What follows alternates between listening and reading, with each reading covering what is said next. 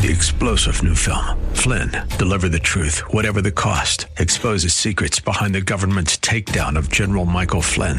Flynn knew what the intel world had been up to. He ordered the first audit of the use of contractors. This set off alarm bells. He told the truth. He was the most dangerous person for Donald Trump to hire. They had to get rid of Flynn. Flynn, deliver the truth, whatever the cost. Available now. Watch it today. Go to salemnow.com. Salemnow.com. The following program was pre recorded, and the views expressed do not necessarily represent those of this station or its management.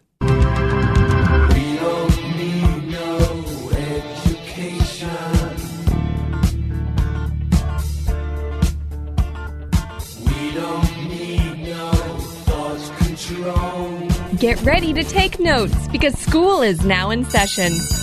Tackling the biggest issues in education, this is Education America. Save the classroom, save the country. Here are your hosts, Headmaster Rebecca Hagstrom and co host Mark Durkin. And welcome to Education America, where we are taking steps to save the classroom so that we can save the country. Come along with us this Saturday, and I want to turn to my co host, Rebecca Hagstrom, who many years ago saw the need for a great education. Rebecca, it's always great to have you on the program. Well, over the last year, Mark, uh, we have spent much time helping our listening audi- audience become acquainted with some of the terminology from a movement that's becoming, unfortunately, a very regular fixture in school classrooms across Minnesota and really across the whole country. Yes.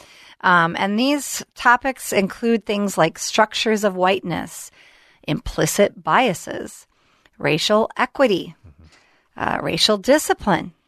And then we hear about things like the 1619 Project Yes. and critical race theory. Absolutely. And our guest tonight says that accepting the claims of the new woke movement requires ignoring the extraordinary progress America has made in overcoming the legacy of slavery and Jim Crow laws, not to mention the advances that came from the Civil Rights Act of 1964, decades of affirmative action, massive social welfare spending, and a two term black president and currently a black vice president. The movement maintains that our society, including the classroom, remains captive to white supremacy. Is this a new movement, or are we contending with ideas that are part of a much larger adversary culture whose ideas are borrowed from revolutions that have left devastating consequences mm-hmm. in other parts of the world? Yes, and joining us by telephone tonight to discuss the advancement of the adversary culture in America, and of course the lessons also that we really must learn from adversary culture in other parts of the world, is Katherine Kersten. And Katherine is a writer and an attorney, a senior policy fellow, and founding director at the Center of the American Experiment, having also served as its chair from 1996 to 1998. Katherine has also served as a Metro columnist for the Star Tribune from 2005 to 2008, and before that was an opinion columnist for the paper for 17 years. Katherine's a regular contributor on this show, and as always, Katherine, it's an honor to have you join us again tonight on Education Nation. Always wonderful to be with you. Well, Katherine, before we begin our discussion on the new revolution and its purposes in schools in Minnesota and across the country, I think it's important for us to really lay the groundwork of how the thoughts for this this new radical vision for America really gained momentum uh, in the 20th century. In fact, 20th century literary critic Lionel Trilling uh, wrote a book in 1955 called The Opposing Self. And he noted that by the end of the 18th century, the moral imagination of the West was intense and it was adverse. And he made these observations at a time when novels played an important role in forming these upper middle class sensibilities. In fact, Trilling had written, quote, the modern self is characterized by certain powers of indignant perception, which became a general attitude. It was an adversary culture. Describe for us the powers that uh, contributed to creating an adversary culture in America, and why does it appeal to people that are cultivated as part of the enlightened crowd?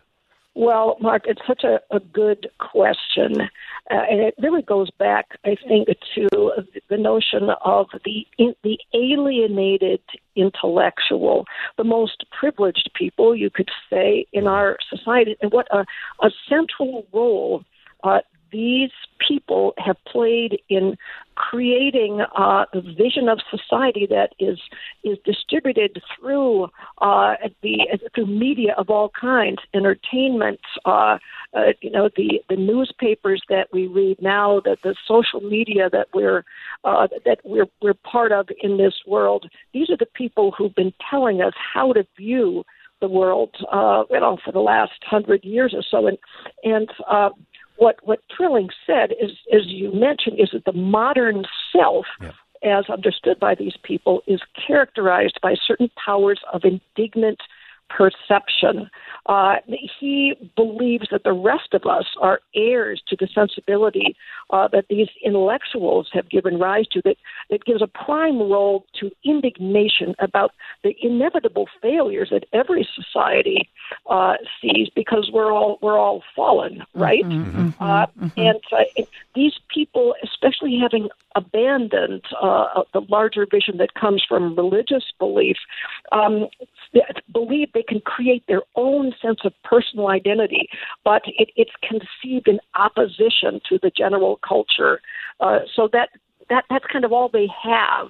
Uh, it, it's an identity that comes from opposing self-righteously the the inevitable, and of course, in their minds, the exaggerated flaws of the society that all the rest of us inhabit. Mm-hmm.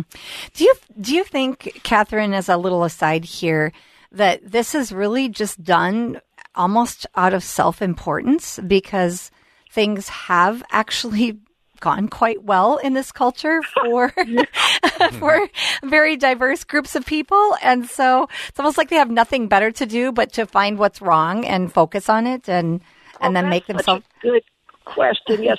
And and Thomas Sowell, uh, the the great uh, political philosopher and economist, uh, absolutely agreed with you. Hmm. He thought, in particular, that intellectuals and they're and they're sort of hangers on you know mm-hmm. the professorial types but then everybody in the in the media nonprofit sector and all who kind of take their signals from these these great minds that that these folks often don't believe that they are uh, valued enough by our society hmm. because traditionally uh, they haven't been given the kind of central role that they believe they are entitled to. You know, they, they think they're. Hmm they're really smart. They have incredible insights. They're really talented, and they don't often, you know, do financially as well as uh, other people who don't have, let's say, their mm-hmm. education. And that's mm-hmm. certainly one of the factors that Sowell sees as important here. Interesting. Very self righteous. Yeah, yeah, yeah, yeah it is. Righteous is the word, right? It is. Interesting.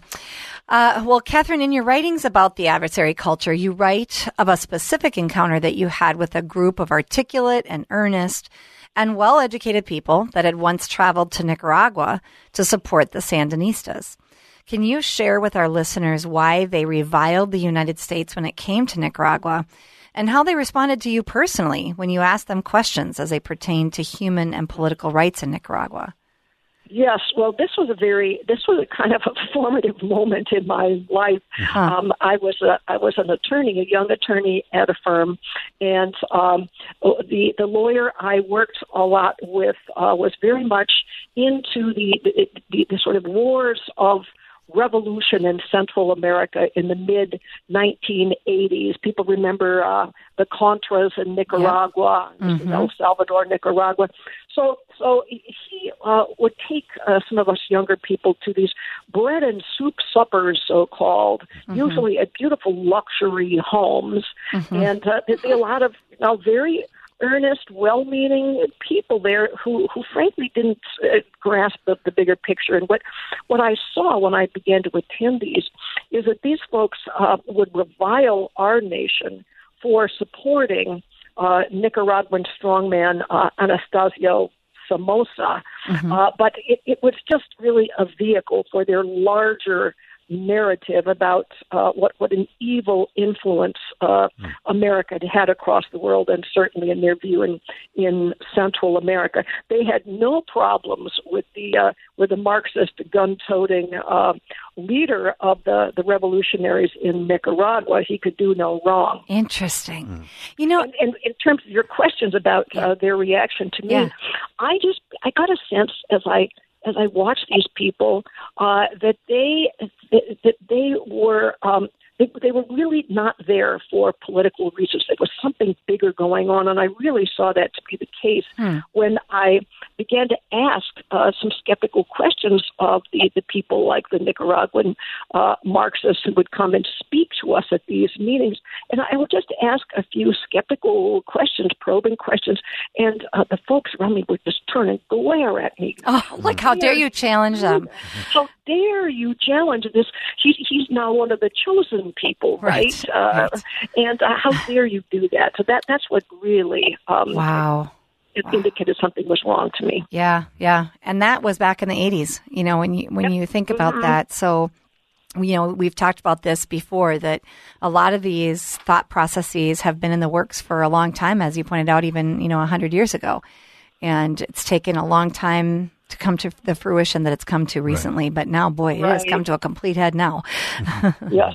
Mm-hmm. You know, we talked about um, Lionel Trilling earlier, but I, I want to shift focus here a little bit and talk about a sociologist uh, named Paul Hollander. Um, we're talking about personal experience. He came to the United States way back in 1956 after escaping from communist Hungary.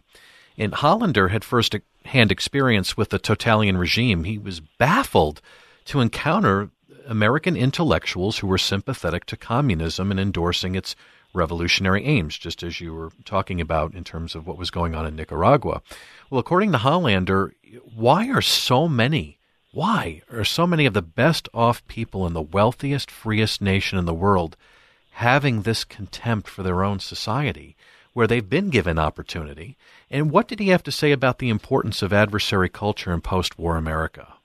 Well, uh, he wrote a, a, fascinating book called Political Pilgrims, uh, which hints at the, uh, the mm-hmm. fact that he he finds the origin of what you're talking about here, Mark, this mm-hmm. adversary culture, to, to a major extent in the process of secularization uh, in uh, Western Europe and America. We're talking about some of the smartest people in the world, people like uh, Noam Chomsky, for example, who is uh, probably the, the greatest linguist of the 20th mm-hmm. century at MIT. But people like this were so, so gullible, so drawn into the kind of utopian fantasies mm-hmm. that filled the hole in their lives that resulted from the, the process of secularization.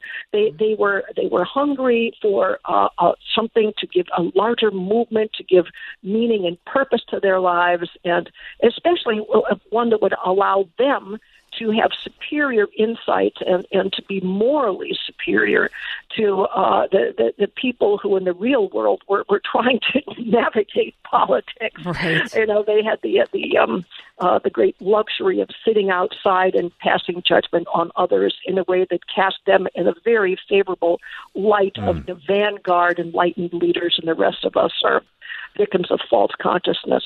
Mm-hmm with no acknowledgement really on their part or even thought of the damage that Marxism has caused um, in the 21st century. You know, it's just, it's amazing. Exactly. Uh, 20th century, excuse me. Yeah. Mm-hmm. Um, well, history in America and across the world does show us what can happen when the ideology of identity politics is left unchecked. And let's first focus on the ideology here in America. Uh, we hear a lot about Saul Alinsky, right? Mm-hmm. Um, we've been mm-hmm. hearing a lot about him for probably the last 10 years or more. Um, we heard about him way back when he was well known, um, and then again in the last five to 10 years when Obama ran for office. Um, Correct. So, who was Saul Alinsky? And what did he try to convey concerning identity politics back in 1971? And then how successful has Alinsky's strategies been? Um, in America over the last 50 years?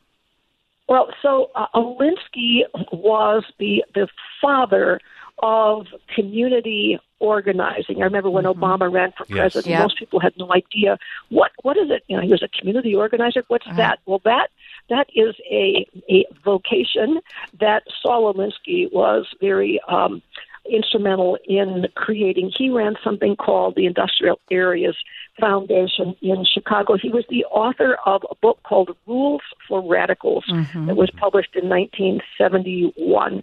And it really is a playbook as to how people who essentially want to transform a society uh, turn it upside down as as he did with the United States, how they could best uh, achieve that. And a central tool for him was identity politics. It really was a divide and conquer strategy.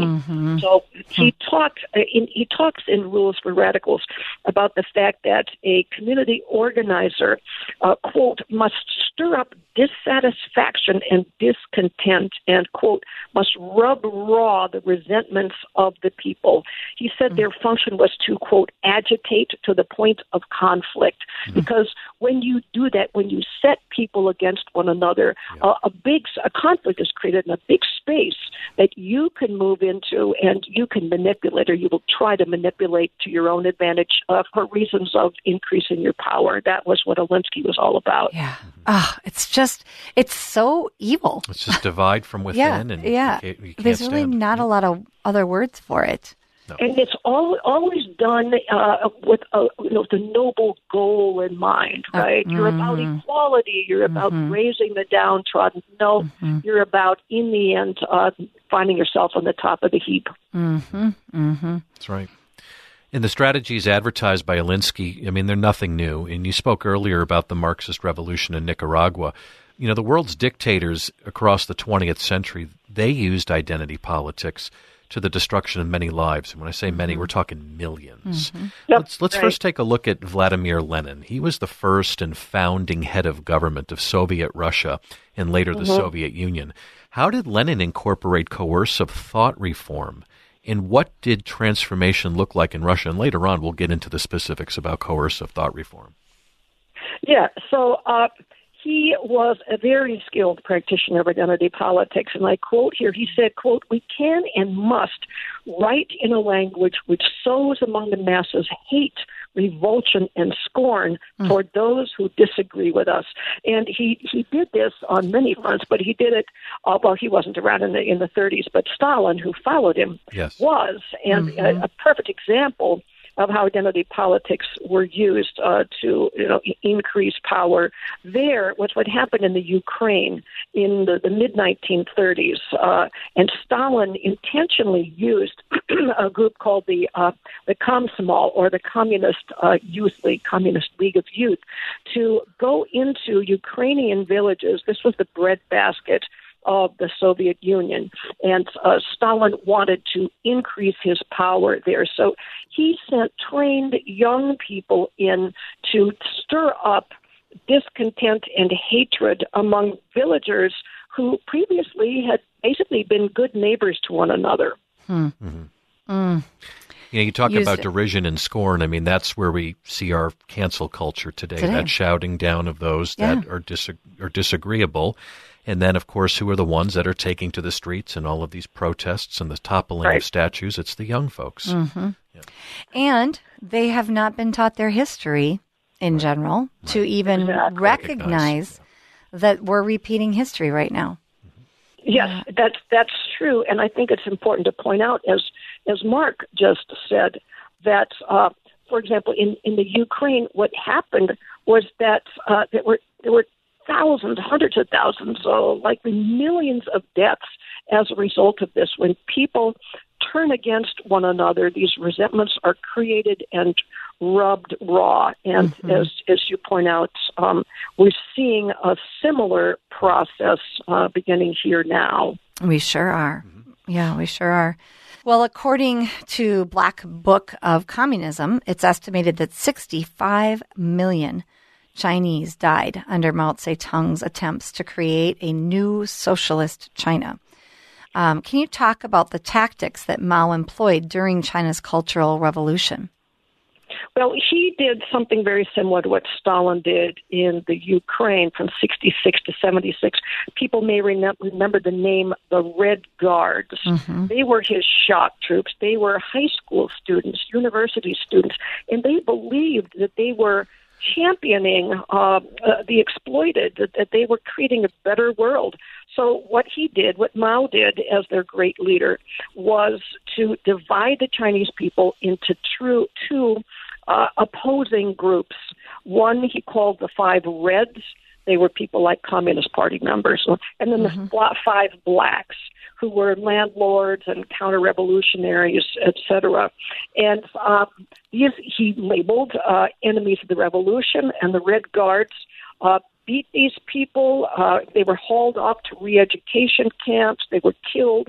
They were mm. forced to confess uh, their thought crimes in public struggle sessions, which we're seeing and, uh, now too. absolutely seeing, yeah, and, and of course the, the, same kind of thing happened with the Nazis mm-hmm. in Germany, and I was there uh, two years ago. I was in Berlin, and you you see in these museums of of uh, Nazism pictures of exactly the kind of thing. Well, I shouldn't say exactly That's because similar. these people were being paraded through the streets and yep. and all tortured and all, mm-hmm. but uh, the same kind of struggle sessions where people who dissented were shamed, humiliated, and punished. Mm.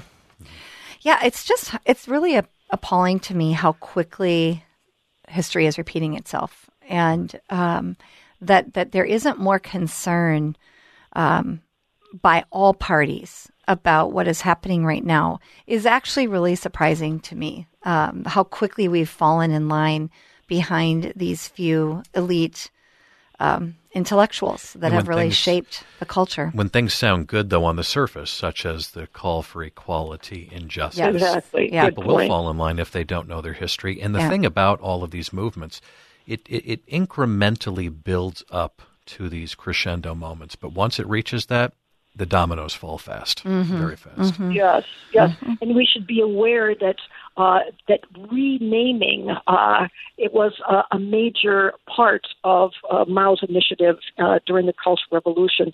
He wanted to to destroy what he called the four olds, four old customs, old mm. cultures, habits, ideas, and replaced them with the four news. And a big part of that was renaming stores, renaming streets. We're certainly seeing renaming and statue yes. toppling going on today. Yes, similar kind of thing. Wow, absolutely. Mm-hmm. You know, Katherine, you pose a very interesting question in response to the widespread endorsement of Black Lives radicalism that followed the death of George Floyd uh, last spring. Why are society's most powerful opinion makers, and when I speak of opinion makers, we need to think of the leaders of Ivy League universities, major media outlets. Of course, the, the media is is bought out, plain and simple. Fortune 500 corporations they're ignoring the extraordinary progress America has made, uh, as we alluded to earlier in the program. And yet they're supporting a revolt against mainstream legal, political, and cultural institutions. I mean, who are these elites? And aren't they, in a real sense, though, the system that they're opposing? Yes, yes. And mm-hmm. actually, that's kind of a phenomenon that you saw in the in the Soviet Union before yep. the revolution, uh, where uh, a lot of the intellectuals, without really understanding what they were supporting, uh, supported uh, similar kinds of revolutionary activity. I think the reason is partly because this adversary culture we talked about earlier um, has become, according to Hollander, just kind of a free floating sensibility that essentially college educated people have picked up uh, in their in their years in the higher education, and of course now they see it reflected in TV shows and you know all, all over. Mm-hmm. But I think this woke capitalism you're describing, to some extent, is a go along to get along movement. You mm-hmm. know, the CEO of whatever big company uh, doesn't want to be a target and and so uh, it's it's um what what's the money the, the the term I want where you pay people uh, to to stay away from basically you. blackmail or you know to avoid being blackmailed. money extortion. Like extortion. extortion. There you go. Yes. Money. Mm-hmm.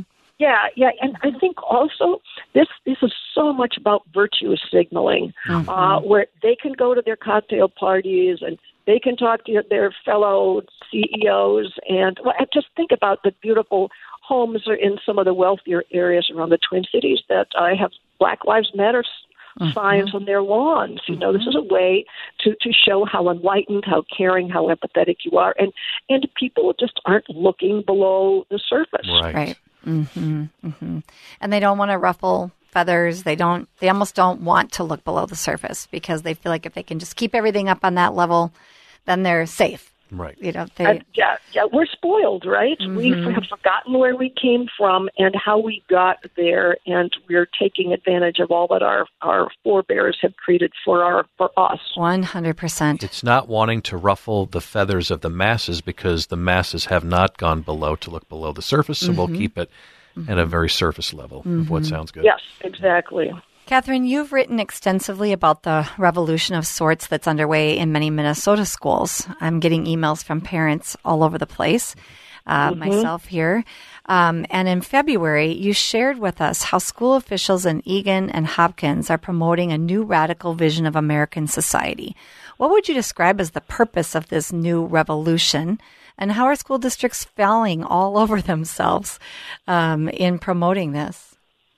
Well, uh, the, the purpose uh, ostensibly is equity, right? Racial equity, uh, ostensibly uh, uh, racial harmony, uh, that that kind of thing. Of course, the the kinds of tactics being used are guaranteed to produce the opposite. Yeah. To to rub resentments raw and uh, to create uh, much more conflict. So what we what we are seeing, and of course it's in so many school districts across the Twin Cities metro area. But perhaps what you're alluding to in Hopkins is the fact that the um, uh, the superintendent there announced. Uh, uh, I, I believe in the spring of of 2020 that Hopkins schools would be completely re you know, rejiggering the way they provide education to um, get rid of what they called uh, the 13 characteristics of white supremacy. And astoundingly, these include what we would view as truly racist notions, uh, such as the fact that being on time as a student is not something uh, black students can do. We can't expect them to So be on time. We can't expect them. We can't expect them to get their papers in on time because that's a white. That's a characteristic of white mm. supremacy, and and so is logical, linear, scientific thinking. That's that's a characteristic of white supremacy. Black students can't do that. Mm. So, you know, and St. Louis Park, by the way, has just entirely gotten rid of its gifted and talented program because of you know racial disparities, and also my understanding is of the intervention teachers who help pull who pull out kids who can't do uh, who need help in in reading and math because you know there are racial disparities there. So supposedly they're going to be providing gifted education for all students every day now because all of them are quote brilliant. Oh, my all goodness. of. I, I wonder what you'd say about that as a headmaster. Yeah, I would have a lot to say about that if I had a little bit more time today.